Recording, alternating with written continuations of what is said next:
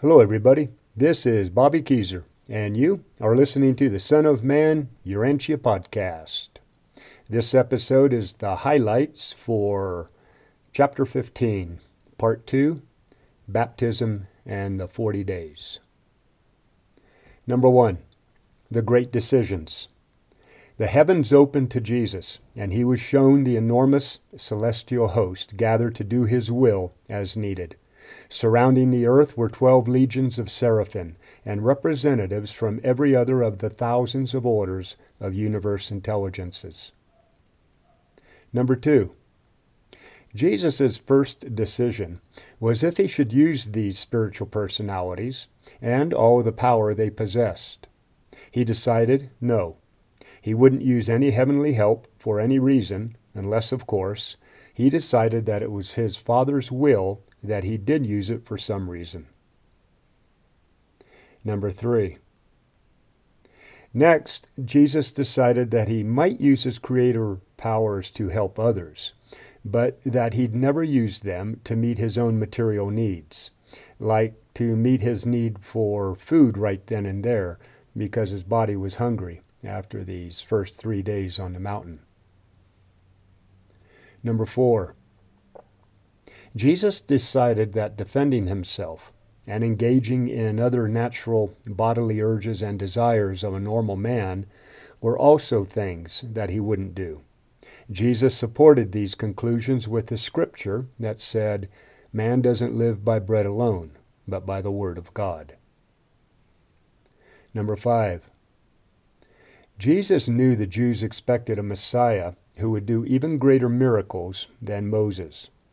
Jesus felt sorry for his people, but he wouldn't break his own natural laws just to send them back to the ignorant beliefs in magic and degraded practices of savage medicine men. Number six, Jesus demonstrated for us that selfishness and gratifying the senses are not enough to bring happiness to people, that intellectual mastery and spiritual achievement bring greater joy than meeting any physical desires. Number seven, knowing the ways of men in the world, Jesus had to decide on whether or not to use things like compromise and diplomacy, or worldly wisdom, if you would, to persuade the people about God their Father. Again, he decided not to use either, and to rely just on his Father's will.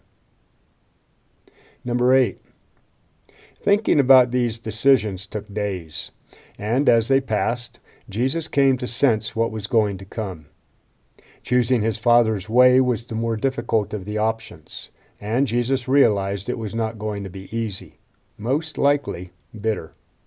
Regardless, he held firm. Number nine, Jesus went through a process where his human mind, a product of his upbringing and the times in which he lived, was still asking questions, and in response he was receiving, accepting, and submitting to the divine guidance he received. He was human, becoming fully divine. Number 10. Jesus decided he would disregard messianic prophecies. Instead, he'd appear on earth as the Prince of Peace to reveal a God of love. His objective the revelation of God to man, thereby establishing the kingdom of the Heavenly Father in the hearts of humanity. Number 11. By making these decisions, Jesus set the example for us and mortals on the other worlds of time and space that we can't use material tests to prove spiritual realities or temporal power to gain glory from our Father in heaven. Number 12. Jesus pledged that in all other matters he'd be subject to the will of his Father. At that point, Jesus loaded his pack and then headed back down the mountain to end his isolation, his face shining with spiritual victory and moral achievement. Okay, everybody, that's it for the highlights for baptism in the 40 days. This week's chapter is chapter 16, part 1 hanging out in Galilee. Have a great day out there.